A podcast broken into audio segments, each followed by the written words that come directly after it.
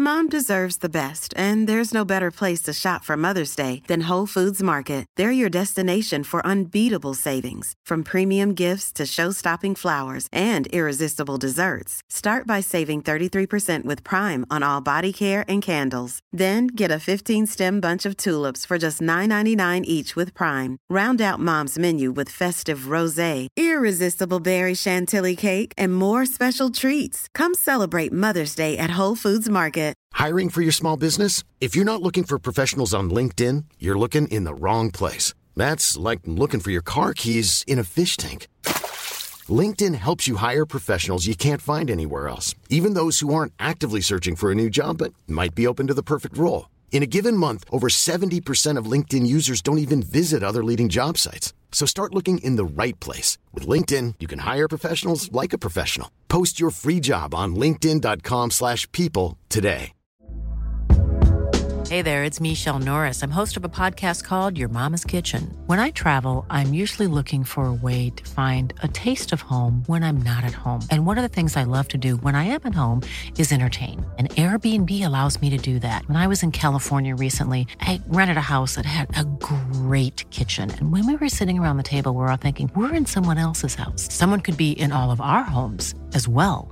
If you have a home, but you're not always at home, you have an Airbnb. Your home might be worth more than you think. Find out how much at airbnb.com/slash host.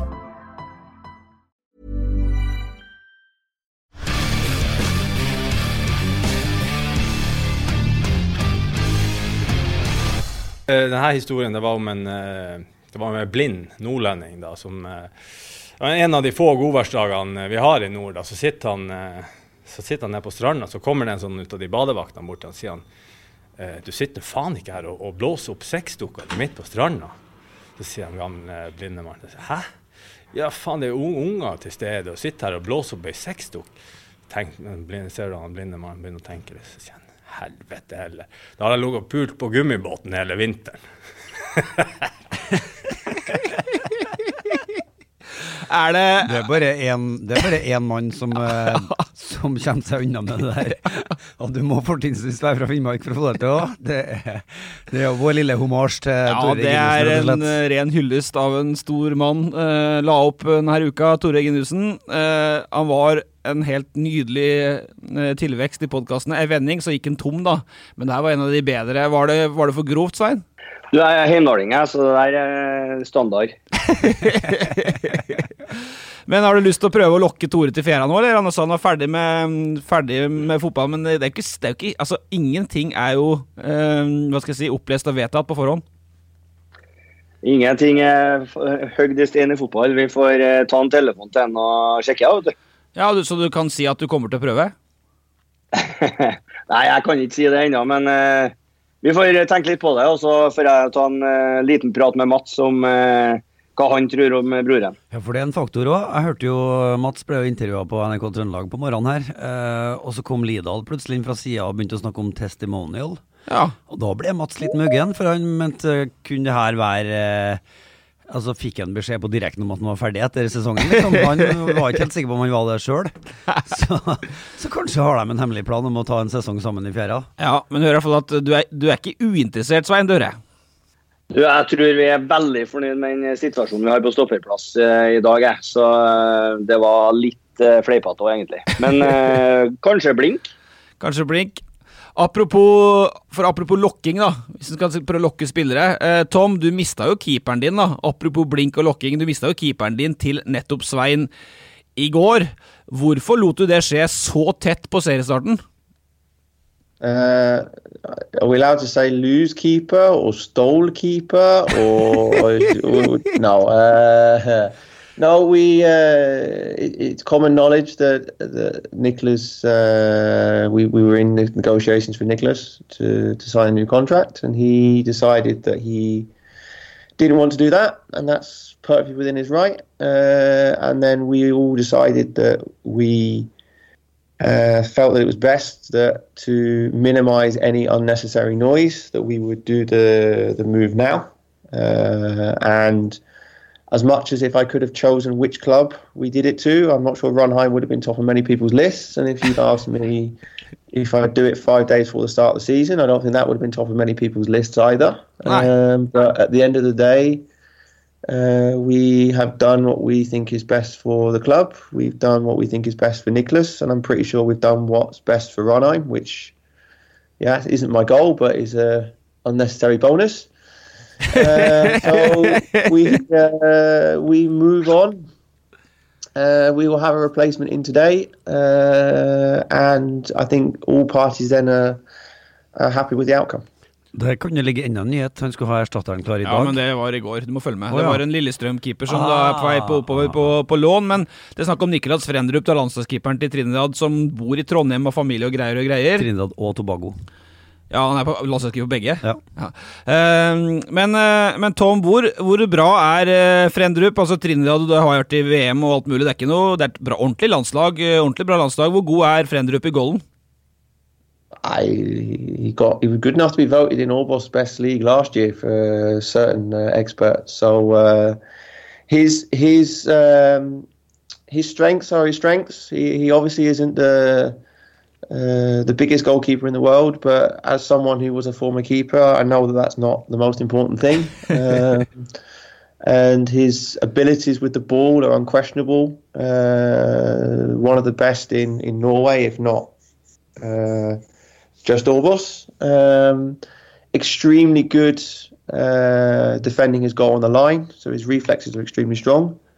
Uh, and uh, very good at reading the game, so he can handle one against one. So you can look at him and go, he doesn't look like a keeper, and then you watch him play and realise that actually he's an extremely good keeper, uh, and he, he rightly is one of the best in Orbos. And Ja. We're we're sad to le- lose him in, in in one respect, but as we said, we we we uh, wanted what's best for Nicholas, and we wanted to do what's best for the for the team at this point, and, and that's what we've we've we've decided then as a as a collective. Men Hva betyr det her da, Svein? Betyr det at du rett og slett har henta en ny førstekeeper fire dager før overgangsvinduet stengte?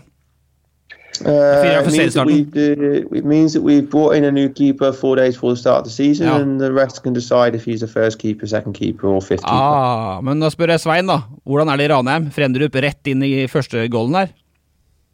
Du, eh, vi tar ut laget når det nærmer seg helga nå. Så jeg kan ikke eh, ta ut laget akkurat her på Rasmus og Saga nå.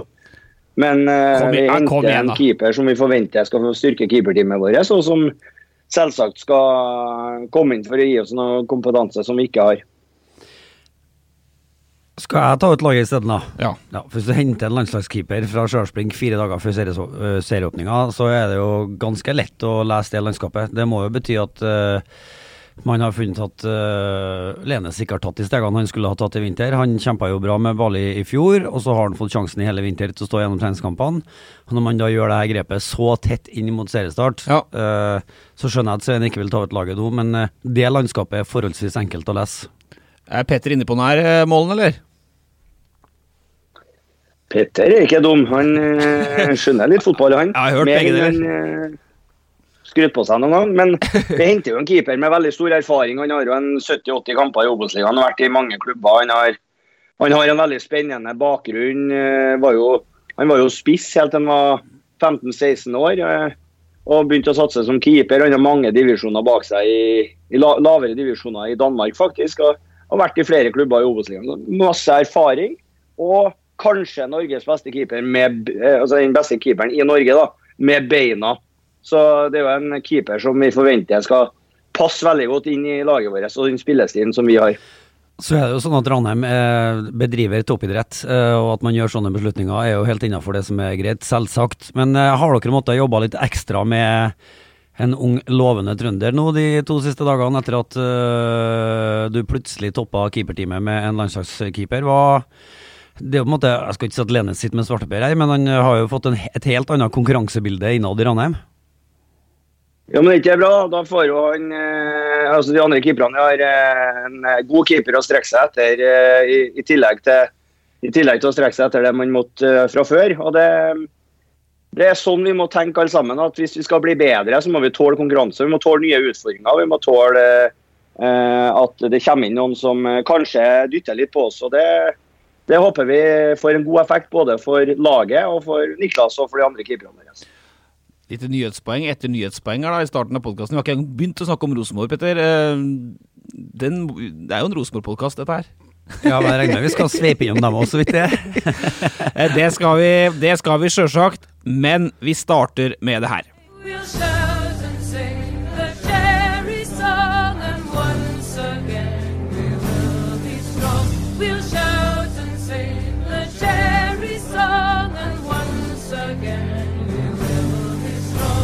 Ah, the first one.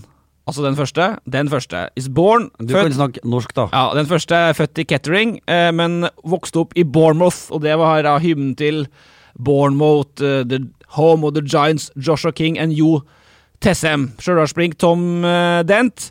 Du har akkurat blitt eh, 30 år, du har vært i Norge i over fem av de åra. Hvorfor i all verden kom du til Trøndelag for å bli trener? Because the weather's nice, the views are beautiful, and the football's not bad either. Uh, no, um, I, uh, I, uh, I obviously was in Blink first in 2016. Uh, I was assistant to Gary Hogan when uh, when Blink were in second division, uh, and that was kind of I came because I was given the opportunity to to be in senior football at 24 uh, and uh, everything looked promising. And then the NFF decided to say that we were going to have four, go from four second divisions to two, which meant that for the first time in world football, you finish mid-table and get relegated, which is what happened. Uh, Gary obviously left, and I went to Glimt, and then uh, when uh, Vic Wong made the step to to Rosenborg. I threw my hat in the ring and said that I would like to come back. And for some reason that even I don't know to this day, Blink said, yeah, why not? And here I am. Men, eh, men Tom, altså du er jo fra uh, Kettering, så, så skrev jeg, born and raised in Bournemouth, born in Kettering, raised in Bournemouth. Men ja. uh, du snakker jo, da vi spilte hymnen her, så du er ikke noe Bournemouth-fan, du er jo fan av et helt annet lag. Ja. Så det var tabba meg å spille Bournemouth-hymnen, da. I, I mean, it's a great song. So uh, it's, it's, it's still nice to hear. But uh, uh, yeah, mate, I can't question your uh, research, but maybe uh, someone needs to have a strong word. I don't know. Det er så 15, sant? Yeah. Ja, men Jo Tessem stemmer jo, for han har spilt der òg. Men, Ja, eh, ja, men, eh, men hva, er bak, hva er bakgrunnen din, eh, Tom? Hva, hva, for at, er du fotballspiller? Vi vet jo litt lite om deg, så antar at du er jo fortsatt en ung kar, 30 år. Men altså, du, kommer du fra som spiller? Har du vært trener i England før du kom til Norge? No, I was a pretty. I wouldn't even call myself an average football player. I would say less than that. Uh, but I I took coach education from when I was 16. Uh, did a bachelor at Brunel University. Uh, while I was there, I worked for Fulham, uh, doing their football schools and, and things like that. Uh, and then while I was there, I met a Norwegian dad who brought his sons over for a week's football school uh, in 2010 when uh, John Arne Risa and Bjorn Helge Risa were both in Fulham at the same time. Uh, they met them in the in the end of the week. Uh, I didn't know anything about Norway apart from it was slightly north and was quite cold. So I made the players the centre of my session and tried to make them feel good, and their dad was happy with that. So I got invited to come to Norway in 2011, which I did. And while I was there, I basically did a mini tour around the clubs in Oslo. So I went to visit Stabæk. Uh, I went to visit Lillestrøm when Henning Berg was coach. Uh, Gutso when Ronnie Dyler was there. Voringer when Marcus Andresen was coach. Martin Andresen, sorry. Uh, and then the last stop I had was Follow uh, when Hans Erik Eriksen and Axel Berger were running the show. Uh, had a good relationship with them. Came back in 2012 to do a football school for them. Uh, when Hugo Pereira, who's obviously former Rosenborg, was head of academy. Um, and then I finished my bachelor in 2012, and they offered me a job, and I said yes. And the rest they say is history. Ja. Så det er Follo som er starten, eh, og Hugo Pereira, Petter. Det er på en måte Verden er ikke så forbaska stor likevel, da. Ja, ikke så veldig. Eh, han har jo vært og snakka med ganske mange eh, viktige fotballfolk i Norge Ja. for ti år siden allerede, så Men, eh, men eh, Blink 2, Ranheim 1 på lørdagen. Eh, Tom, litt moro å slå Svein eh, rett før seriestart her, eller? I I didn't get much pleasure out of that. I got more pleasure that uh, we could, I would say, win a game, but I, was, I still wasn't particularly happy with with the total performance. I said uh, in the interview after the game that I think a draw was fair. Uh, I think we had relative control first half without really laying too many punches on on Ranheim. I think second half, particularly up to the goal, I think Ranheim were were much better than us, and we really struggled. Uh, and it was a bit of magic at the end, uh, which gave us uh, which gave us the, the win. But as I said on the on the day, it's a training game. It gives us a lot of things.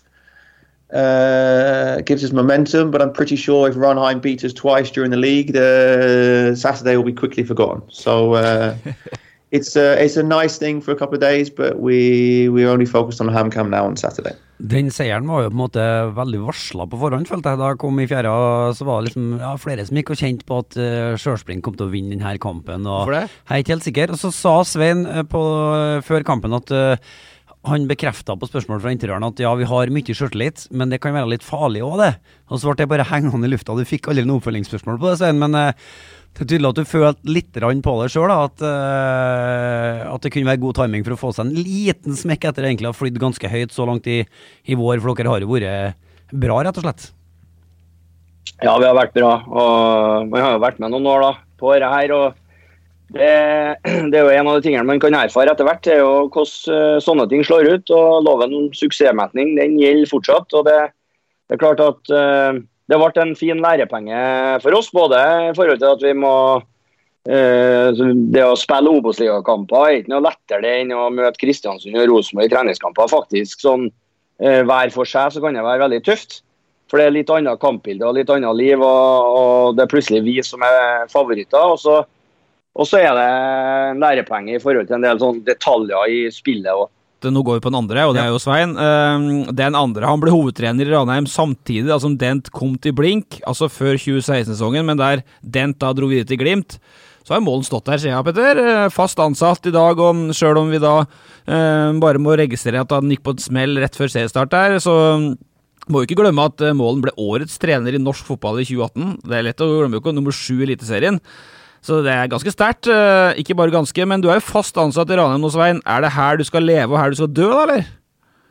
nei, det er ikke. Det, det, det, er viktig å si det fast ansatte, ansettelsesgreia er jo mest en formalitet i fotball. Det er svært få fotballtrenere som går ut kontraktstida si uansett. Så eh, fast ansatt betyr jo akkurat samme altså Det er oppsigelsestid og det er sånne ting der òg. Men, men det er klart eh, Jeg har ambisjoner, jeg òg, som alle andre. og mm, Nå har jeg lært mye i tida i Ranheim. Jeg har sagt veldig lenge at jeg har fortsatt mye å lære. Jeg har fått være med på både oppturer og nedturer. Det å være med å snu ting. og Være med på perioder med medgang og være med på perioder der hvor, hvor eh, det kan stilles litt sånn spørsmål om det er rett trener og sånn. og det, det er veldig bra erfaring å ha med seg. Og så har jeg selvsagt tenkt å og være med og bidra i norsk fotball på kanskje eh, enda høyere nivå etter hvert. Ja, så du var litt, han var litt kobla til Oddrane i fjor, Petter. Altså, har det vært noen, har det vært noen på deg, Svein? Nei, det, akkurat det vil ikke jeg kommentere, men jeg har, eh, jeg har, har det veldig bra i Ranheim sånn som det er nå. Vi har masse fine utfordringer foran oss, og i år skal vi bli et skikkelig godt fra oss eh, i Obos-ligaen, har vi tenkt. og Så får vi se hvor langt det fører. Er det litt rart at det ikke har vært flere på Nå, vet, nå vil han jo ikke si om det har vært det, da. Men uh, Oddrane som sagt kobla jo målen litt dit i fjor, da Nordnes fikk den jobben. Eh, Men er det rart at det ikke har vært flere? Altså, Svirret flere rykter Nei, men det kan jo være at det har vært, som du sier. Men uh, det er jo sånn at Ranheim står jo fortsatt midt oppi et eventyr, syns jo jeg, da. Selv om de på en måte rykka ned igjen fra Eliteserien etter to sesonger. Men uh, hvis du ser det over en femårsperiode, så har det jaggu skjedd mye med klubben på, på Ranheim. Og nå, nå har de jo øynene ganske stivt festa opp mot Eliteserien igjen. Det er vel et slags mål som ligger der, ikke bare et slags. Det er vel et mål om at dere skal være etablert eliten i i 2023. Jeg regner med du har ganske heftige ambisjoner for i år òg. Du vil vel svare til Altså, det, det skal minimum handle om en kvalikplass her. Ja, vi har jo vi er en klubb som setter oss litt mer langsiktige mål. Altså, det er klart at Vi jobber jo med, med å, å jakte en elit- eliteseriespill igjen. og Det er flere ting som må klaffe for at det skal skje, selvsagt, men vi jobber knallhardt hver dag for å forbedre oss og sørge for at eh, vi er i best mulig posisjon til å kanskje klare det.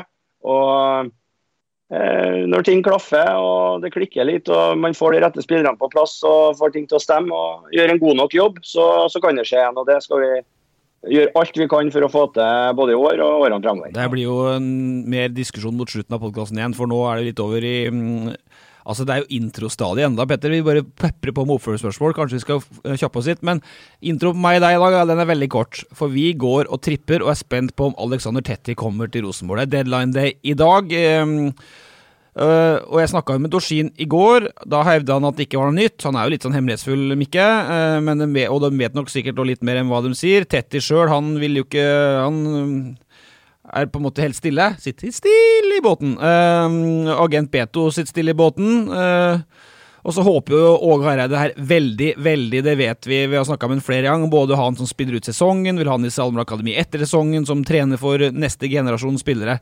Har du en magefølelse, Petter, på hvor det her havner igjen? Ja, altså jeg skal ikke ha noen mening om det, men det er ganske, jeg tenker at det er ganske lett å analysere terrenget her òg. For at uh, familien har flytta hjem, ungene har flytta hjem, de er straks uh, klar for et uh, nybygd hus på Lade. Uh, han er usikker på hvor mye fotball han har igjen i kroppen, det har han jo sagt flere ganger. Samtidig har han vært med på et opprykk for Norwich igjen i år. Han Ja. er jo legende, rett og slett, i, i Norwich. Og så er jo Åge helt krystallklar på at han vil ha han til Rosenborg, og som spiller ut sesongen, og så forespeiler han framtid i SalMar. Det er jo en no-brainer. Ja, men da må jo Tetti Altså, du kan ikke hente Tetti Vi skal ikke snakke For at da den podkasten her blir publisert nå om noen timers tid Dette er jo veldig tidlig på onsdag, eh, tirsdag morgen. Ja. Så kan jo det her være avklart, sant? Men, men Tetti må jo Det er onsdag morgen. da. Onsdag morgen, ja. ja. det går det. Småunger. Det går helt i ja, Det er så kok. Men eh, jeg tenker at eh, det kan jo være avklart, som sagt, når det her går på on air. Men Tetti må jo ville det her 100% sjøl òg, det er kanskje det det står på. Tetty sitter og kjenner på vil jeg spille fotball 110% sikkert. Og han har òg snakka om engelsk eh, medie i går, han har ett tilbud til. Kanskje han har et tilbud om Planty-peng i Sør-Korea eller noe sånt? Ja, så det kan hende, men eh, nå er det jo ikke så rålenge siden siste kampen for Norwich heller, og han er jo profesjonell, sånn at eh, det kan jo hende at han bare dytta all den her materien foran seg til han var ferdig helt med Norwich, og så må han da bruke Og så vet han jo at han har til tolvte, det har jo Åge også sagt. Ja, men det, er jo- dagen i dag, det. Det er fortsatt god tid. Nei, det er timer.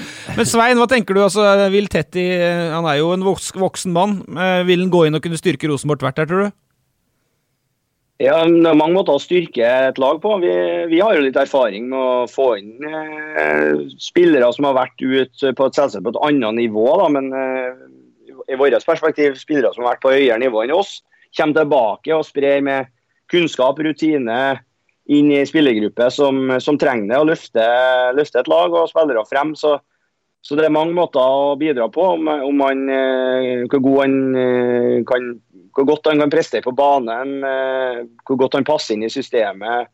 Alt det der, det, det, det vet ikke jeg, men det er helt sikkert eh, masse å bidra med enda eh, Alex. Men det må han jo han må jo kjenne på den kroppen sin òg. Vi vet jo sikkert sjøl om han er i stand til å, til å gjøre den jobben som kreves. For det, det skal litt til å å, å slippe seg ned et hakk òg, hvis man skal kalle det det. Og komme tilbake fra England og, og, og komme tilbake hit og være eh, kjempegod. Det, det krever mye av hodet og kroppen, det òg. Det, det tror jeg det er andre i Rosenborg som kjenner òg. Tom, eh, jeg vet ikke hvor godt du følger med i em, hjemlandet, på, både på Championship og Premier League, men hvor god er Tetti nå? Kan du si noe om det?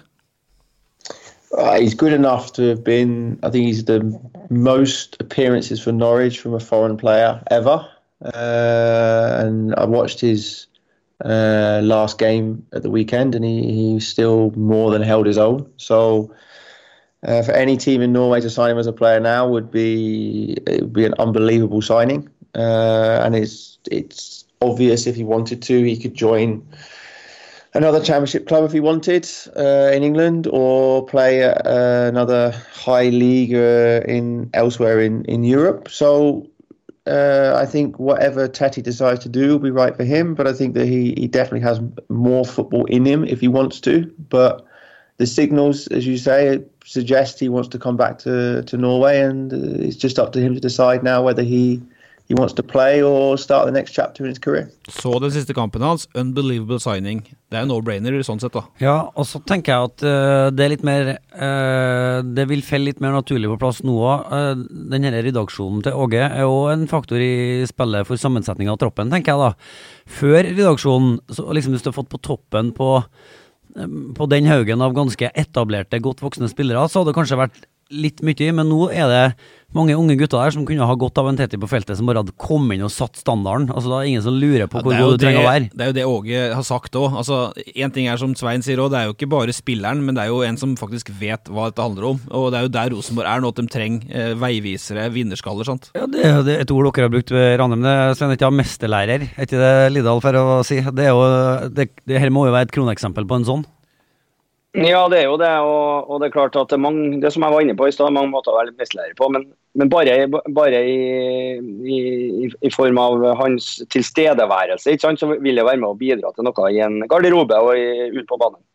Vi snakker ikke mer om Tetti, for da, som sagt, i løpet av dagen her så vet vi. Så det er såpass, eh, det er såpass eh, utdatert at vi, at vi tør ikke å bruke mer tid på det nå, men um, da er vi liksom i gang, og det er jo for flåste å si når vi har stått og prata en halvtime, men, men det er jo fortsatt en Rosenborg-podkast, og vi starter med, med det her. Nei, vi får se. Det er alltid godt å åpne målkontoen, og spesielt her eh, på den, her, eh, på den banen her òg, mot et OK Vålerenga-lag. Så jeg syns vi, synes vi gjør en solid, eh, solid match, men ja, litt, litt uh, irritert at vi ikke stikker av med alle poengene. 1-1 mot uh, Enga. Zakariassen skåra. Hansen med ryggvondt stengte buret, og en serieåpning til å leve med, Petter.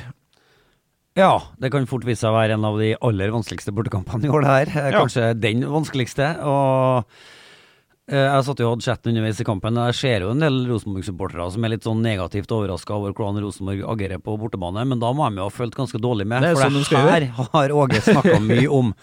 Han har snakka mye om at Rosenborg må angripe kamp på kunstgress på en helt annen måte enn på naturgress. Så kan vi jo selvsagt diskutere hvorvidt det er innafor å snakke om, da. Ja, men jeg tenker at en nøkkelsetning for når Åge Hareide sier hvis vi ikke vinner, så skal vi i hvert fall ikke tape. Mm.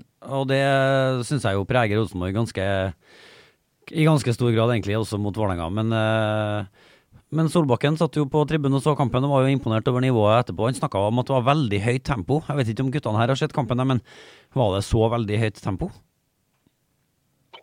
Det var jo to lag som ville mye, og det var mye omstillinger frem og tilbake der. og mm, Det var mye én mot én-dueller som bar preg av eh, høyt tempo, så jeg støtter jo den. Og så kan jeg forstå at ikke alle eh, identifiserer det med høyt tempo, fordi at kanskje spillet ikke glir like godt sånn som man forventer. Men, men eh, Rosenborg gjør en bra match eh, på bortebane mot en av eh, de lagene som er forventa skal kjempe helt opp her, og som er et bra angrepslag.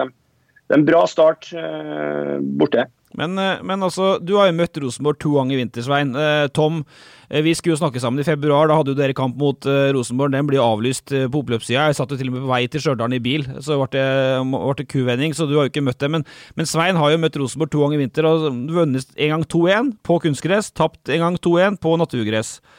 Hvordan har Rosenborg sett ut, syns du? Ja, litt eh, begge der. Men først og fremst solid, syns jeg. Hvis vi skal bruke ordet solid. Det er et lag som jeg tror blir veldig vanskelig å slå. Hartøydin har vært veldig mye snakk om at de er godt trent, og det merker vi eh, når vi spiller mot dem. At det er et godt fysisk eh, trent lag, disiplinert eh, og, og hardtarbeidende. Og det, det er jo et bra fundament, eller et bra ståsted å begynne med, i hvert fall. For det, det og det vi må forholde oss til det de sier, og det er jo det de har lagt vekt på. Det, det, akkurat det ser solid ut.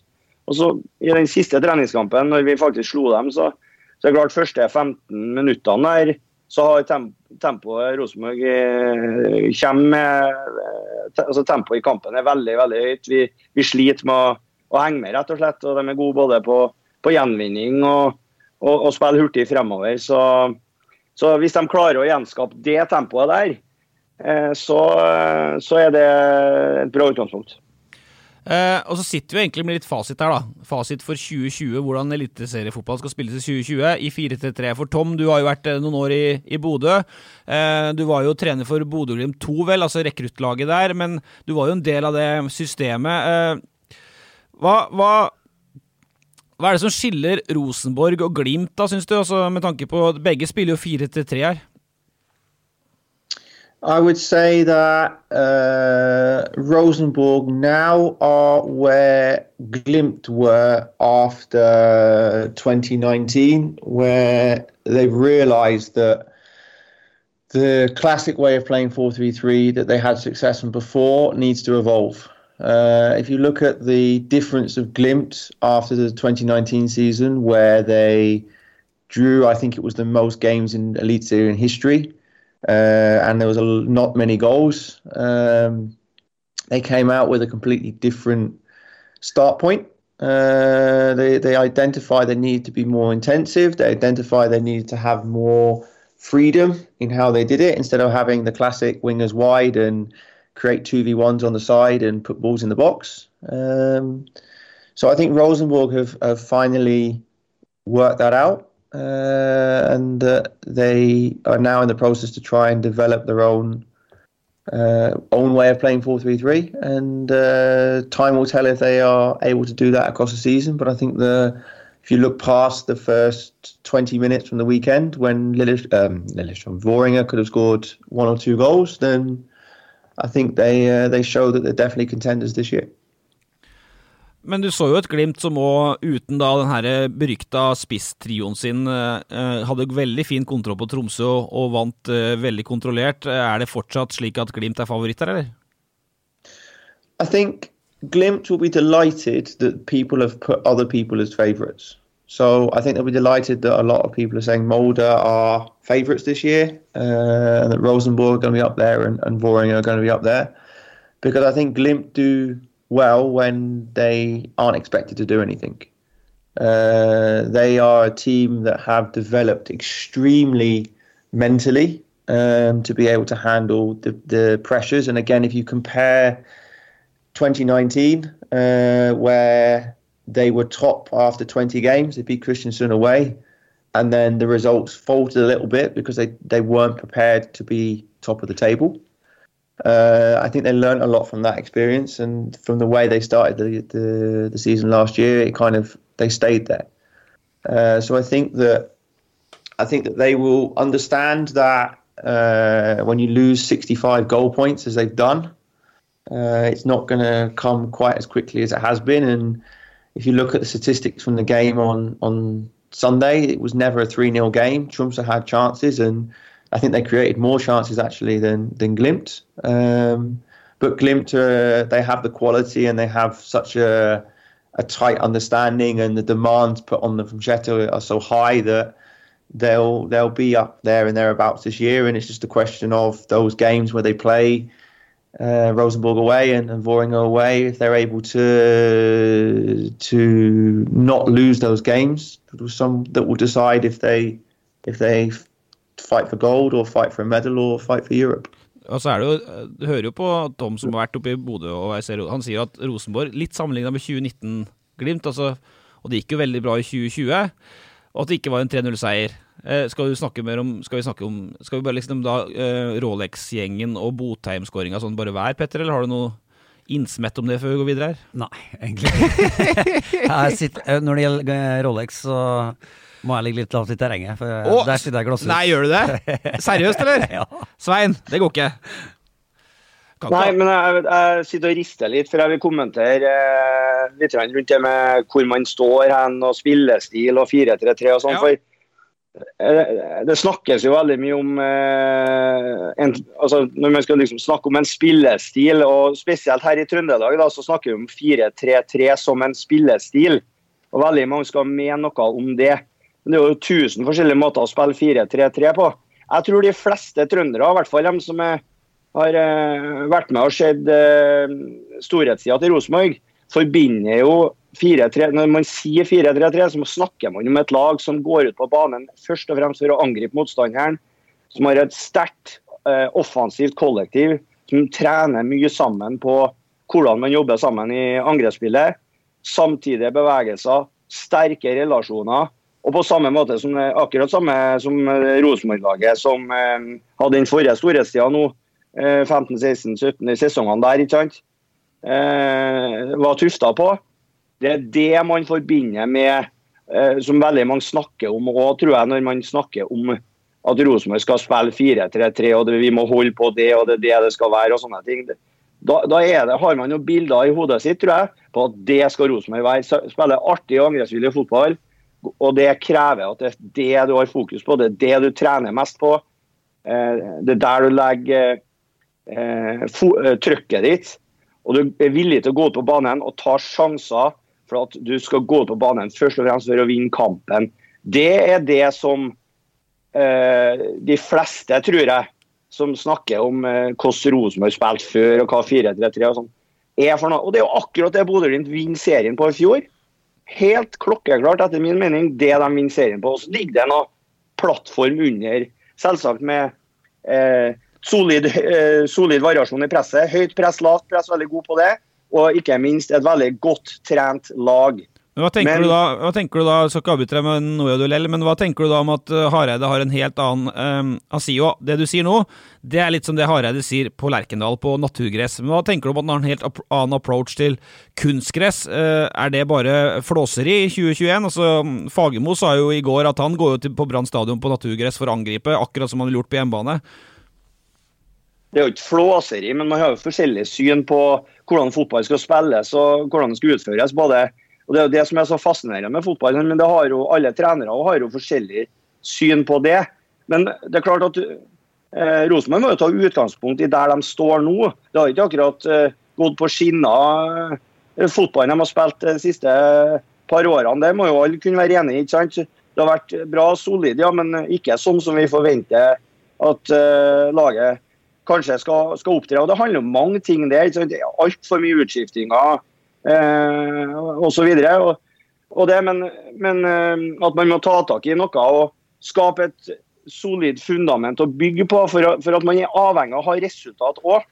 Eh, for å skape den selvtilliten som kreves osv. Så, videre. så er det opp til hver enkelt trener hvor man begynner hen. da. Og nå har jeg forstått at Rosenborg begynner med å skape en soliditet, eh, en god fysikk i bånn, de skal ikke slippe inn mye mål, skal ikke tape kampene. Eh, og så er det jo sagt at de skal begynne å bygge på det offensive mer etter hvert. Det er det de har valgt nå, sånn som Ja. jeg har skjønt det. Eh, og så kan jo andre ha kommet til å valgt å gjøre det der på en annen måte. Og vi har jo sagt, Men eh, og vi har sagt Petter, at uh, vi, i år kjøper vi der. Vi har rett og slett at eh, Så lenge de tar på- resultat bortebane og spiller fint hjemme, så kjøper, er det til å kjøpe. Ja, så Vi har i hvert fall oppfatta at Åge Hareide ønsker å begynne der. Og så tror jeg vel samtidig at han har litt mer goodwill blant fansen på å få lov til Ja. å gjøre akkurat det òg. Fordi at eh, det har vi jo sagt før, det har jo vært andre Rosenborg-trenere som har hatt suksess med laget, men som på en måte vant på feil måte.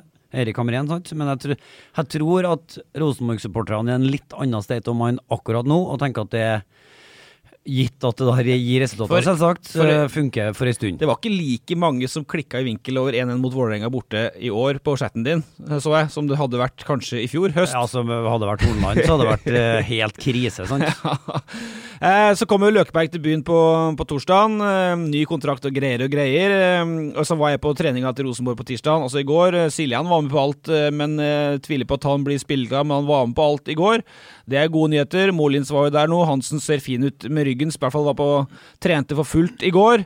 Så var det Tagseth, Konradsen, Sæter og Augustinsson som trente alternativt. Så får vi nå se når dem er tilbake. Eh, og så er det noen få dager, og så er det Glimt på søndagen. Viking torsdag, det går, går slag i slag. Glimt på søndagen. Kollega Stendal kjører nattog for å rekke hjem til den 17. og feiringa med familien, da. Så vi gidder å bry oss om korona at det har vært bortekamp på 16. mai. Det spiller jo ingen rolle nå, i akkurat i år. Nei, men det er likevel litt interessant når da Rosenborg for første gang på 1000 år ikke har hjemmekamp på 16. mai. Så er det det året hvor det ikke er lov til å ha publikum på Det kan jo ha en sammenheng, ja. Ja, i så fall, men i så fall så er det Men eh, før vi da går litt videre, da. Eh, Tom, hva kan vi forvente Altså, hva forventer du av Rosenborg til slutt? her da? Eh, nå er det jo et ganske tøft program i starten. Fire-fem eh, matcher. Vi har vel sagt at tar Rosenborg ni-ti poeng på de fem første, med tanke på bortekamper og alt sånt, så er det ok. Men skal Rosenborg vinne serien nå med det laget her, syns du? Syns du kvaliteten i det laget er godt nok? The short answer is no, uh, and I don't think it's about quality. I think it's the it's the total package. I think there's been many examples of teams that have good players but can't get them to function. Um, and I think that they will make big steps this year, and I think that they will be up there the whole time. And I think what you have highlighted that fans have perhaps changed their view a little bit on the team will help them because I think before there's been a lot of yeah, as you said, there's been there's been coaches that's won the league but still been let go because they haven't won it in the correct way. Uh, so I think that uh, there's a different mindset to everybody now, a different energy around uh, Rosenborg, and you, you get the feeling that they are building something, that they have started to build something. But I think that with the way the season's going to be, uh, and with uh, what's happened before, I think they'll need one more year to win. But I think they'll be a lot more competitive this year than they, they have been. Ja. Treng ett år til, sier Dent, men så er de der. Og så bare skal helt før vi går videre på deadline, skal jeg høre med, med Svein om én ting til. For du sier at uh, den virker veldig solid og sånt, men du har nå slått dem i treningskamper uh, også i år, da. Uh, hvor bra er det av Rosenborg å tape kamper for Obos-klubber på veien mot seriegull her? Lar det seg kombinere, det? I'm Sandra, and I'm just the professional your small business was looking for. But you didn't hire me because you didn't use LinkedIn jobs. LinkedIn has professionals you can't find anywhere else, including those who aren't actively looking for a new job but might be open to the perfect role, like me. In a given month, over 70% of LinkedIn users don't visit other leading job sites. So if you're not looking on LinkedIn, you'll miss out on great candidates like Sandra. Start hiring professionals like a professional. Post your free job on linkedin.com/people today. Many of us have those stubborn pounds that seem impossible to lose, no matter how good we eat or how hard we work out. My solution is PlushCare. PlushCare is a leading telehealth provider with doctors who are there for you day and night to partner with you in your weight loss journey. They can prescribe FDA-approved weight loss medications like Wagovi and Zepbound for those who qualify. Plus, they accept most insurance plans. To get started, visit plushcare.com slash weight loss. That's plushcare.com slash weight loss. Hey there, it's Michelle Norris. I'm host of a podcast called Your Mama's Kitchen. When I travel, I'm usually looking for a way to find a taste of home when I'm not at home. And one of the things I love to do when I am at home is entertain. And Airbnb allows me to do that. When I was in California recently, I rented a house that had a great kitchen. And when we were sitting around the table, we're all thinking, we're in someone else's house. Someone could be in all of our homes as well. If you have a home, but you're not always at home, you have an Airbnb. Your home might be worth more than you think. Find out how much at airbnb.com/slash host. Hey Dave. Yeah, Randy. Since we founded Bombus, we've always said our socks, underwear, and t shirts are super soft. Any new ideas? Maybe sublimely soft. Or disgustingly cozy. Wait, what? I got it. Bombus. Absurdly comfortable essentials for yourself And for those facing homelessness. because one purchased equals one donated. Wow, did we just write an ad? Yes. Bombas. Big comfort for everyone. Go to bombas.com slash ACAST and use code ACAST for 20% off your first purchase. Det er litt sånn eh, retorisk spørsmål, men jeg, jeg tenker at de eh, hadde kanskje godt av den lille lærepengen, de òg, på samme måte som vi fikk nå. Og De møtte en ganske god utgave av Ranheim, og det, det kan være et, eh, en bra motstander, det er jo på samme måte som eh, som eh, det, det er ikke sikkert det er noe stor forskjell på et godt Ranheim-lag og et normalt godt Kristiansund-lag på en eh, vanlig dag. Sant? Sånn, at, eh, sånn er jo fotballen. Og de trengte kanskje den, akkurat den lærepengen der. og um, Så får vi se da, hvor, um, hvor langt det hold, uh, holder. Men um, jeg syns det virker som de har gjort en bra vinter, i hvert fall. Han vil ikke svare ja eller nei på om Rosenborg er title contenders, Svein her. Jo, jeg tror han mener det egentlig, men det, contenders er ikke det samme som winners. Nei. Kjapt ja nei-spørsmål. Tror du Rosenborg er title winners, Svein? Ehm, det vil overraske meg litt hvis Rosenborg eh, klarer å utvikle seg så fort at de vinner ligaen i år. Eh, Men det kommer jo litt an på hvordan de andre konkurrentene ser ut òg, selvsagt. Men eh, de bør jo være helt oppe her, i hvert fall. Ok, eh, det var et ganske det var, Nå fikk vi ordentlig svar. Eh, bare kjapt, vi har snakka om Tetti. Det stenger i dag. Det stenger også for eh, Svein og, og Tom i dag. Overgangsvinduet også. Um, har skjedd en del ting i siste dagene. Det, det er merkelig der, Petter. Altså, de første ukene av et overgangsvindu så er det helt rolig, og så, det tre, så er det tre dager igjen, så er det plutselig kok i media. Alle klubbene skal ha spillere. Hvert år. Det kan ikke vi la oss overraske over. Sånn er verden. ja, det blir det. Eh, Men når det gjelder Rosenborg, da, så har vi jo ikke noe inntrykk av at det skjer store ting, bortsett fra Tetti eventuelt. Eh, Det kan jo hende at nå som som eliteserieklubbene begynner å skrape um, Obos-lagene for midtstoppere, at eh, det kommer tikkende inn et låneønske om Mikkel Seid f.eks. Det kan være noen sånne ting. Men slik jeg forsto det i går, i hvert fall, så, så var det stille og rolig. Så får vi nå se. Men i fjæra har det jo skjedd en del ting, eh, fordi, fordi vinduet stenger jo der òg. Og Frendrup da henta i går, Marklund kom fra Kongsvinger, dere henta Menert fra Brann tidligere. Eh, solid vindu av Ranheim, egentlig, sånn sett. Ja, absolutt. Eh, det er jo Det blir jo hviska på Ranheim nå om at de eh, har den mest solide troppen de har hatt siden eh, 2015. Ja. Um, og i så fall så skal det holde en bra bit hvis Svein klarer å få til et fotballag ut av dem, og det har jo sett bra ut. eh, så langt, men så er det jo litt Det er jo litt uh, spennende, og det føler jeg jo at Svein må bli utfordra litt på. Det hentes en svenske, det hentes en østlending, og det hentes en uh, fra Trinidad og Tobago. Samtidig så har man ikke plass til Fosnes, og heller ikke plass til Torgill Gjertsen. Så altså to trøndere som ikke får komme inn, og så er det tre ikke-trøndere som får komme inn. Tilfeldig eller ikke?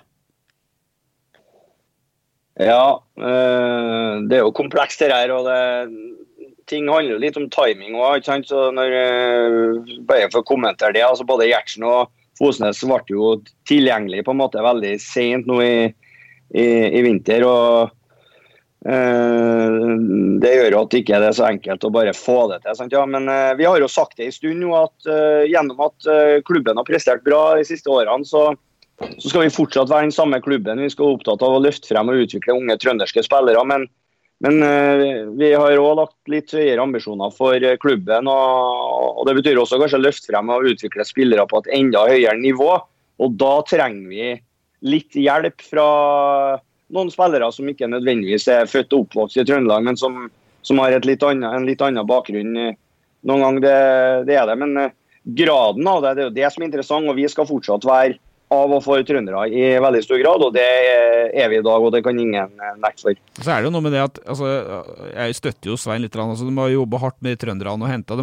Vi kan nevne Melkersen da, fra Bodø. Henta inn, han er jo stjørdal, og Alta har jo tatt steget. Han er jo fra Namsos.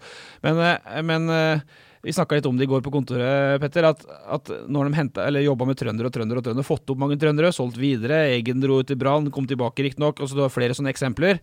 Du kan jo ikke treffe på alle. Altså Noen gang så f.eks. Lenes, da, hvis han skal vise at han ikke er helt god nok for det her i år Så du, du kan liksom ikke treffe på alle, tenker jeg. Nei da. da, og det, og det er det tilnærmet mulig å ta Ranheim på, for de har egentlig truffet med utrolig mange av disse unge trønderne. Så det, det, skal Ranheim ha, absolutt ha skryt for. Så kan det jo være en kombinasjon av at den hylla de har henta på, akkurat nå i øyeblikket er litt tom. Altså, I hvert fall den hylla med eventuelle spisser eh, fra andre-tredjedivisjon. Den er vel forholdsvis skrapa akkurat nå. Eh, vi snakka litt om Lenes i sted. Vi kan jo bare eh, jeg føler at et spørsmål som henger i lufta, er for at ja, Ranheim har vært flink til å løfte opp unge trøndere og gitt dem muligheten, og de har også grepet den. Men kan det være at det er litt ekstra vanskelig på keeperplass? Svein? Dere er jo øh, Dere har jo rett og slett vært heldige som har hatt Even Bale i så mange år, som helt udiskutabelt var en god og en voksen eh, keeper. Og så har dere nå gjort et forsøk med Lenes, og så ser dere på at eh, her er vi nødt til å justere kursen litt inn mot seriestart, fordi at det er ekstra vanskelig kanskje for en ung trønder å ta det steget på akkurat den plassen. Ja, det kan, det kan du si. Eh, og det, det, vil jo gjelde på alle plasser. at Tidvis så kan det være veldig få aktuelle kandidater i trøndersk fotball. I andre perioder så kan det være veldig mange i samme posisjon som bare et par år tilbake. Så var det jo flust av indreløpere som både eh, i de andre klubbene rundt oss og i, i Rosenborg Salmar og som var hos oss og som, som var der. Og, mens andre perioder igjen så er det veldig lite. Og så henta vi jo Erland Tangvik tilbake før sesongen her, som var ung trønder og som skulle ta det neste steget. Så, så vi hadde jo egentlig en veldig klar trøndersk plan, men så ble han dessverre langtidsskada. Og da var vi nødt til å, å gjøre noen ting nå. Eh, men det skjer ikke noe mer nå, eller? Det, ble, det er rolig i løpet av eftan her nå? Ja, vi, skal, vi er veldig fornøyd. Vi skal ikke ha noen uh, nye inn. Det er litt sånn uranhjemsk egentlig, det. òg. altså ferdighandla før, de begynner, altså før vinduene begynner omtrent, har de holdt på med Ja, ja. ikke sant, siste årene. Ja, ja. det har vært litt mer hektisk nå. Ble helt stille fra målen på det. Også... Ja, ja, nei, men det er jo, det er jo, det er jo, det er jo fortsatt en del av fotballen. sant? Og for oss, så Vi var nødt etter fjorårssesongen, så, så, så var vi nødt til å se oss sjøl i speilet og uh, virkelig rette en pekefinger på oss sjøl på hva vi har uh, vært bra på og ikke. og En av de tingene vi skulle gjøre, av, av flere, da, var jo å, å se litt på troppen vår. Så vi var nødt til å gjøre noen utskiftinger der. Eh, noen slutta eller gikk ut naturlig, og andre Eh, andre mente vi at det var greit å, å gjøre noe med. Og så, og så har jo utskiftingene i Ranheim vært ganske store de siste årene. Sant? Vi har mista veldig mange av de beste spillerne våre som har brukt lang tid på å utvikle. Og da er det ikke bare kjapt å plukke opp en annen som er, er klar for og da Med de ambisjonene vi har, så må vi kanskje faktisk ut og hente noen ganger. Så det er det vi har gjort nå. Og så var jo den tid harnisk på meg på, på før kampen på Stjørdal sist. Var Tom det? Ja, for at jeg hadde omtalt eh, Fosnes som en nøkkelspiller, og han mente at det var første gangen i historien at en venstreback fikk eh, klistremerkelappen nøkkel, nøkkelspiller.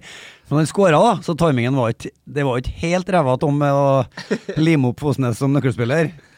As I said, you can't give everything away in an interview before the game. So if you build up expectations, if I said he was a key player, he would never have scored. So uh, it, it's good to, to dampen expectations. But no, it, it's clear for us he's been uh, a terrific signing for many reasons. We needed a left back that was left-footed, and that was our number one position to strengthen in this window. Um, and to get someone of his quality, his experience, the fact he's local uh, and someone that was as motivated as he was to to come and play. Uh, it's been a it's been a terrific signing for Blink and, and one that I think in many ways has gone under the radar a little bit uh, because I think it's not often that a a title winner from the Elite Series in, in 2020, who albeit didn't play as many games as he could, but still played enough games to get a medal and, and have an impact, uh, decides to drop down to a team that stayed in the Orbis League and by the skin of their teeth. So uh, we- we'll take it for sure. Og så har du jo mista den mest omtalte midtbanemannen i Obos-ligaen i, i fjor. Hva har du gjort for å tette hullet etter Sander Kartum?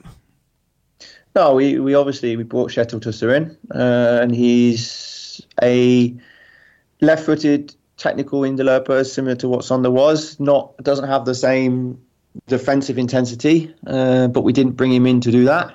Uh, so he gives us different qualities, different weapons that perhaps the team didn't have last year. Um, and we've obviously brought in Ars Sheraton Scow as well from from Glimt, who primarily is a is a central midfielder but can play as interloper as well. So um, as much as any team would miss Sander Carton if they lost him, and the fact that he was central to a lot of things that went well last year, and again local player. Uh, for a club like Stuart Blink to provide a player to the elite Syrian uh, and for what of a better phrase, make money on the the, the sale as well. Um, I think it shows now where Blink are in the footballing tree, and, and hopefully it's it's the first of many where we continue to be a stable Orbos team, but in the same instance, then we can pro- we can, uh, as as Svein said, develop local players and, and send them up to a higher level and and be able to continue the system that way. Det er jo én mann til vi må nevne. Ja. Eh, og det er jo Én? Altså i hvert fall én, da. Ja. Det er jo lillebroren til han på Milan, du vet. Han på AC Milan, han, han liker Maldini, nei. Eh, og du har jo nå en eh, kant på Stjørdal, eh, Tom, som går og melder at han skal bli minst like bra som bror sin. Altså uten å på en måte trekke han ned i gjørma. Hauge, ja. Vi må si Jens Petter Hauge. Basert på kampen mot Trondheim, så vil jeg jo påstå at han har et stykke dit, da.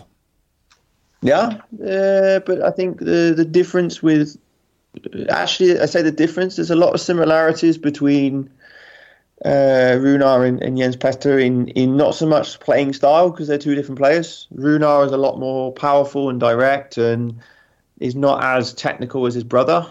Um, but that doesn't mean he's any less of a player. Um, but if you look at the journey that Runar's taken, uh, you look at the journey that Jens Petter took. Jens Petter was always built up to be something, but didn't really hit the ground until that fateful day in Lurkendal in September 2019. uh, and all of a sudden, then within 12 months, it was playing at Lurkendal to playing in the San Siro as the as the stadium every week. So uh, things change quickly with, with younger players, and, and Runar has all the qualities uh, to be a, a top player. But the one thing he needs now is he needs consistency and he needs uh, confidence from those around him. Uh, again, he's fitted in really well with, with the group. He's he's shown flashes of what he can do. If you if you uh, grab the first 25 minutes against Mulder in our first friendly this year, he was outstanding. Uh, so there is something there. It's just about getting it out of him, and that's my job uh, as well as the rest of the coaching staff to to do that. Uh, Siste, da, før vi går litt videre igjen, det er jo For det, det, det skjer ikke noe mer i dag i Stjørdal, eller?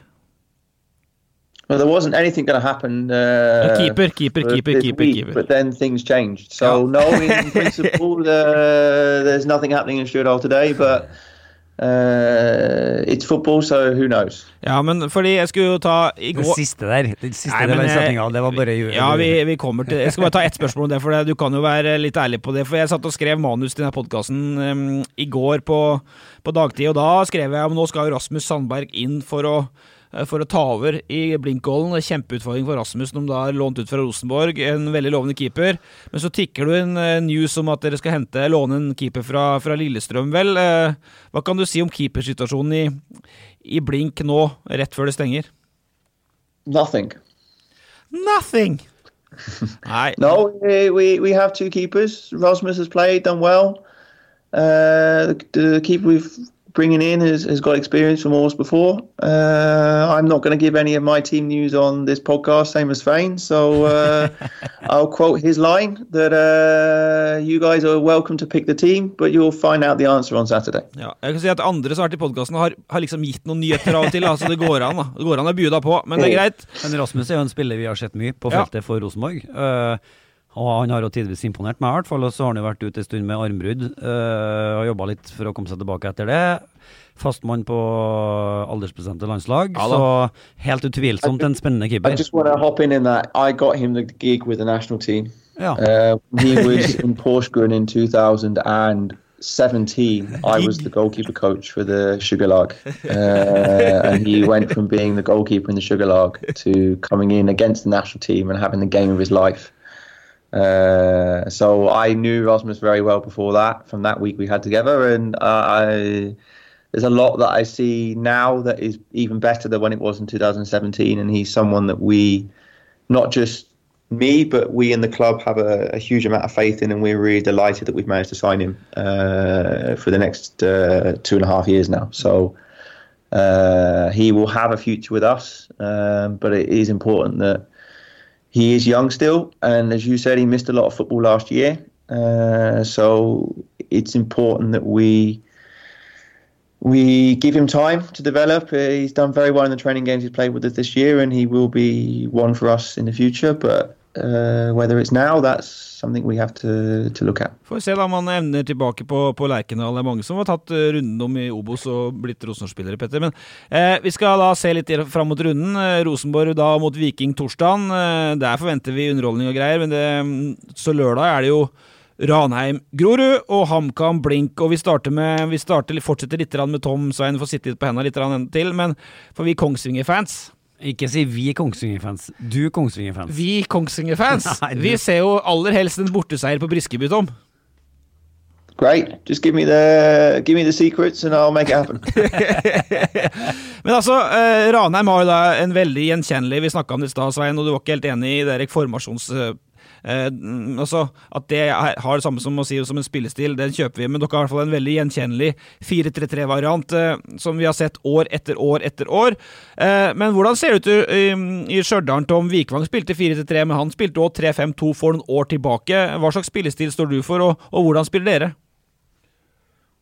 No, we uh, will play my version of 433 or our version of 433. Uh, uh, and the advantage I have is that uh, I have experience from Follow, which had a very possession orientated style and was very flexible and very principle orientated. Uh, and when I was with Gary and Blink before, we went away from the 43 and did something different, and we got mixed success with that. Uh, and then I've been in, in the last uh, few years and seen how uh, their way of 43 is developed. Because when I was there at the start, they were in Oberligaen and played the classic Glimt 4-3-3 with wide wingers and counter-attacks, and they had to learn how to be the, the dominant team. Uh, and then, as I said, that that developed uh, where the numbers stayed the same. They played with four at the back and three in midfield and three up top, but the roles uh, became more flexible. So my version of 4-3-3 is is a combination of all of that, uh, where we uh, we've worked a lot in the winter of different, I wouldn't say scenarios, but different ways of playing it based on what the opponent gives us in terms of space and time. Yeah. Both with and without the ball, and through the season we will look to utilise that. We had a we had a game plan against Ronheim to do it one way at the weekend, and if you compare that to when we played Molde a couple of weeks before, we had a different game plan along the same principles but slightly different. And if you look at Alderson, the same again. So we will look to play our way and, and look to utilize what the opponent gives us. And, and the most important thing is that we have a plan uh, behind what we do and that we we look to utilize the players that we have. So eh, Runar's pace and Joachim's pace we'll use. Uh, Ask and, and Anders' ability on the ball we'll use. Morton and Chettil and Ola's smartness we'll use. And Mod Linnebow's goals will gladly take as well. So the, the team will be around what we have on the pitch and you'll see that the, it will look slightly different in the games we play, but the principles will be very much the same. Så kan jeg bare legge inn en liten parentes om at Lillebo ikke har spilt eh, omtrent ennå, for han har eh, ja, slitt litt med kroppen. Men det kan vi komme tilbake til. Men eh, jeg er jo mannen bak stykket, eller den, nye, den termen 'nye Ranheim'. Ja. Det syns jeg er spennende, sant, Sein? For at vi snakka jo om at du har vært lenge på Ranheim. eh, og kanskje er det sånn at dere nå i løpet av det siste året har innsett at Ok, det har blitt litt statisk. eh, litt lite dynamikk, eh, litt lite utskiftninger og litt lite utvikling av kanskje til og med spillestilen. Og at man nå fremstår på en litt annen måte. Det er jo spennende, for da er jo dere på en måte i gang med et drøyt å kalle det et nytt Ranheim kapittel, kanskje. Ranheim 2.0, ja. Eh, og da er det vel fint å få svar som man har fått i løpet av denne våren, når man er ute på noe man kjenner at man driver og utvikler litt. Ja, vi, jeg tror at når vi eh, skifter eller gjør en del endringer, så er de endringene vesentlig eh, mindre enn mange andre klubber når de skifter. At, eh, men det handler jo først og fremst om at vi, vi har jobba mye med det defensive, faktisk, og presspillet vårt. Så bli mer offensiv i det defensive. Og vi har òg jobba med å bli mye mer direkte, for det, det har vi slitt egentlig med de siste årene. og slet vi med litt i li- Eliteserien òg, egentlig. At vi, vi hadde banen veldig mye. Vi gikk ut på banen og kunne styre kamper, vi. eh, Veldig mange ganger, egentlig. Og, og, og ha god kontroll og, og spille motstanderen lavt. Men vi, vi, vi ble for omstendelige. Det gikk for lite fremover, og vi var for lite truende. og Dermed så blir det ballinnehavet og det angrepsspillet blir selv om det er samhandlende og det er på en måte fremoverretta i intensjonen, så blir ikke det i handling. Og da når du ikke da får til å få utbytte på angrepsspillet ditt, så blir du sårbar for kontringer. Og så har det vært litt det som har gått igjen litt kanskje som svakheten vår over tid. Dette ønsker vi å gjøre eh, tydelige justeringer på. Bli mer direkte. Vi har kjøpt en veldig gjennombruddshissig spiss. Vi har fortsatt veldig gjennombruddshissige kanter. Vi har utvikla midtbanespillere og kjøpt en indreløper som er veldig god i mellomrommet. eh, Truende spiller fremover. Vi holder på å utvikle en ungen i Ruben Alte. Vi har Mats Reginiussen og Mateo Lopez som fortsatt har de offensive egenskapene sine eh, intakt og som en stor del av trusselen. Og vi skal fortsatt være en, ha en veldig sånn offensiv, angrepsvillig backfirer. Eh, og der er jo også en av endringene kanskje at vi tar ned Erik Tønne som venstreback i, i år. Som var en poengkonge i fjor på venstre kant. Og blir en, en eh, offensiv sideback. Samtidig som han tilfører litt sånn trøkk og soliditet defensivt også. Så, så det er jo litt om det vi ønsker å gjøre annerledes i år. Eh, Men så har det jo vært eh, stille altså, Stjørdal eh, eh, berga jo på playoff i fjor, og det blir jo spennende å se eh, åssen det bærer seg i vei i år med kvalitet i lag og sånn, men de har jo fått jobba helt i fred og ro etter at Tom ble klar i eh, rett før jul. Mens det har jo vært noen Altså, øh, nå blir sikkert du litt irritert på begrepet her, da, men jeg kaller det krusninger i fjæra. Det er jo så, er så vag, da. Men det var jo først øh, Det er jo Nidaros som særlig omtalte de her sakene, her, både med det Roar Stokke-opplegget og den der evalueringsrapporten, eller hva en skal kalle det, mm, Svein. Men vi snakka med Lidal Petter sist, for noen uker siden, og han, eh, da anto, du antyda jo da at eh, Stokke og, og Målen ikke var 110% match. Der var ikke Lidal helt enig. Men det var jo noe greier der. Eller?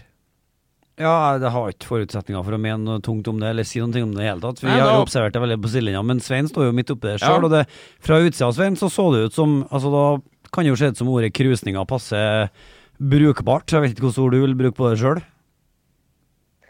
Ja, nei, Vi snakker egentlig om to forskjellige ting. Altså, vi, har, eh, vi har selvsagt eh, ikke vært eh, fornøyd med utviklinga i alt vi har holdt på med de siste årene. Vi ønsker å bli bedre. og, og Da må du ofte litt, eller røre litt rundt i, vannet. Da, og da blir det litt krusninger som vi bare har kontroll på dem.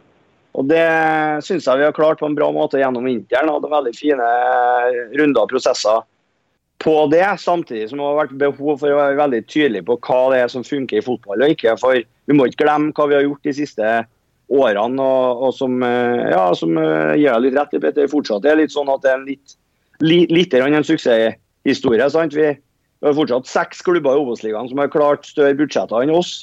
Så vi skal fortsatt utfordre klubber som har bedre forutsetninger på den måten vi.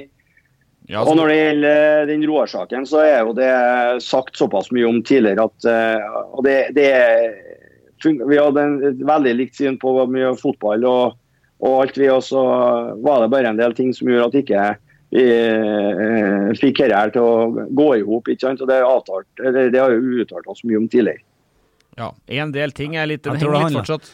Kanskje handla det litt om forventningsavklaring. Kanskje hadde Roar Stokke et annet syn på hva han skulle gjøre enn det Svein Målen hadde på at eh, Roar Stokke skulle gjøre, og kanskje også Frank Lidahl hadde en annen variant av hva Roar Stokke skulle gjøre i klubben. Men faktum er jo at når han er der på et kvarter, så er det jo noen ting. Ja, men hva, altså, jeg skal ikke, Nå skal vi ikke, skal ikke bore mer i det, klokka går her òg, men en del ting, hva er det?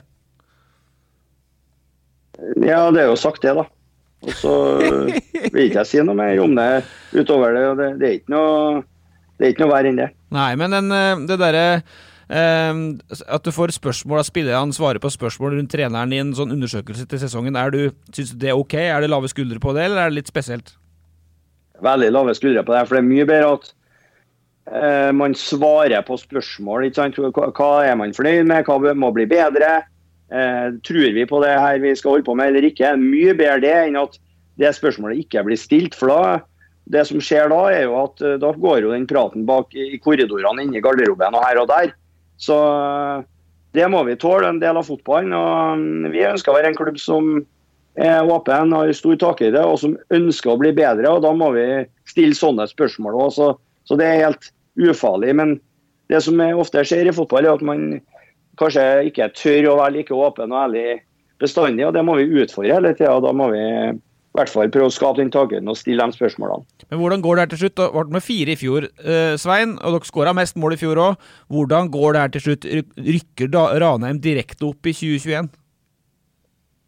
Ja, det gjenstår nå å se. Vi skal ut i et langt maraton, og det er mye som må stemme og klaffe for oss. Og som jeg var inne på i stad, det er ganske mange eh, Jeg tror det er mange av Obos-ligalagene som kommer til å si at i år skal vi kjempe om et opprykk og i år skal vi kjempe om en kvalik. Og det er mange flere lag i hvert fall enn dem som kommer til å klare det.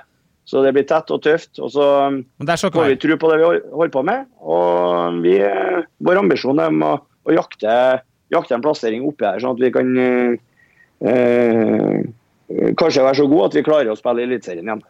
Eh, Men Tom, for å snu på det, altså, du tar jo over et blink her som berga på målstreken i fjor. altså Via playoff mot vår tidligere kollega Vegard Skogheim Asker. eh, Han jobba helt litt i fjor, før han tok den Asker-jobben. altså Hva slags forventninger har du, hvis du klarer å være kjapp? Hva er målsettinga til eh, Blink? Topp seks? Topp åtte? Berge plassen? Be better than last year. Uh, there is nobody in this podcast or in the world that can tell anybody what exactly you have to do to be champions, to be qualic, to be Nedix qualic, to stay. Nobody knows. Nobody knows how many points it takes.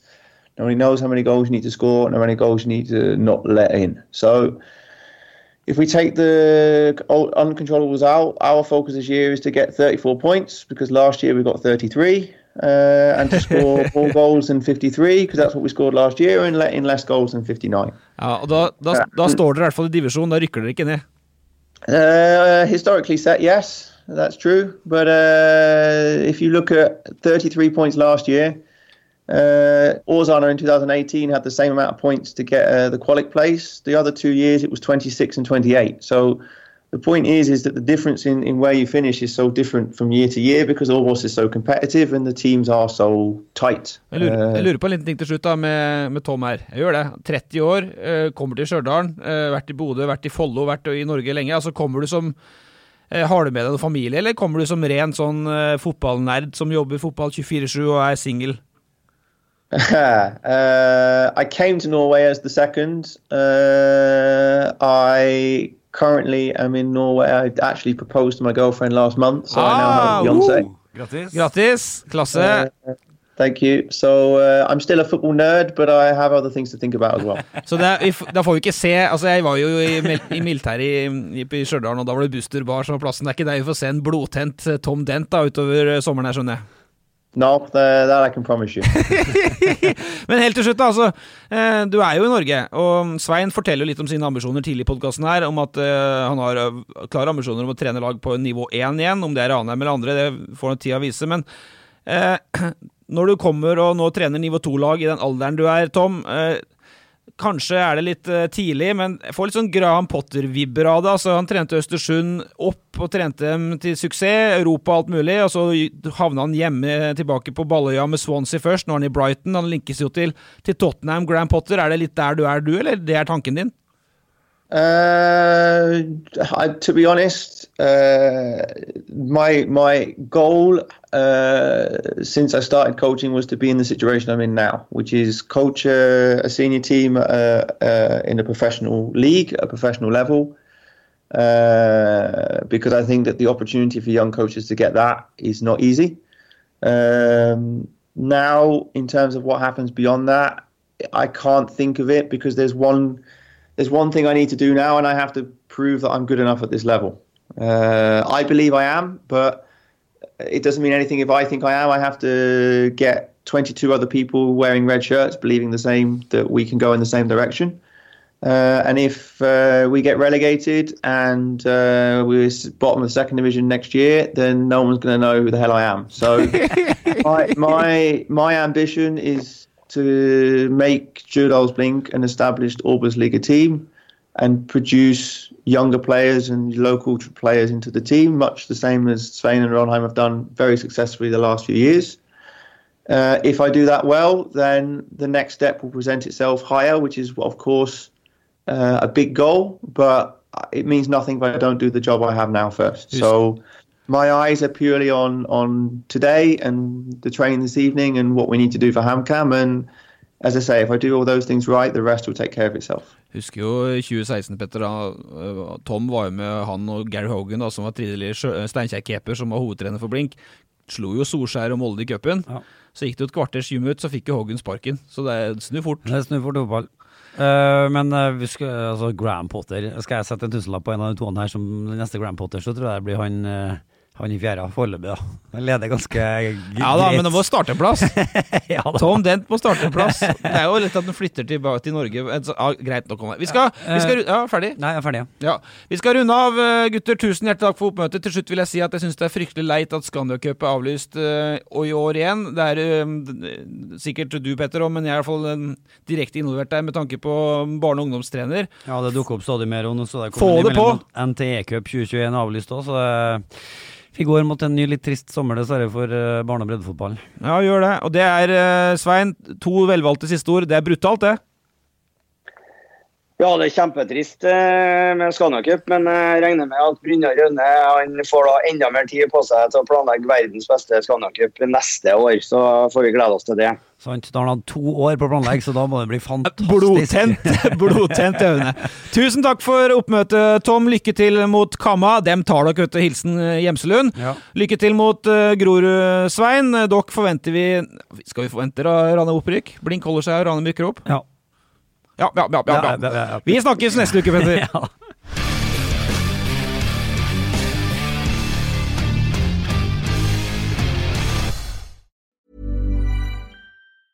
Mom deserves the best, and there's no better place to shop for Mother's Day than Whole Foods Market. They're your destination for unbeatable savings, from premium gifts to show-stopping flowers and irresistible desserts. Start by saving 33% with Prime on all body care and candles. Then get a 15-stem bunch of tulips for just $9.99 each with Prime. Round out Mom's menu with festive rosé, irresistible berry chantilly cake, and more special treats. Come celebrate Mother's Day at Whole Foods Market.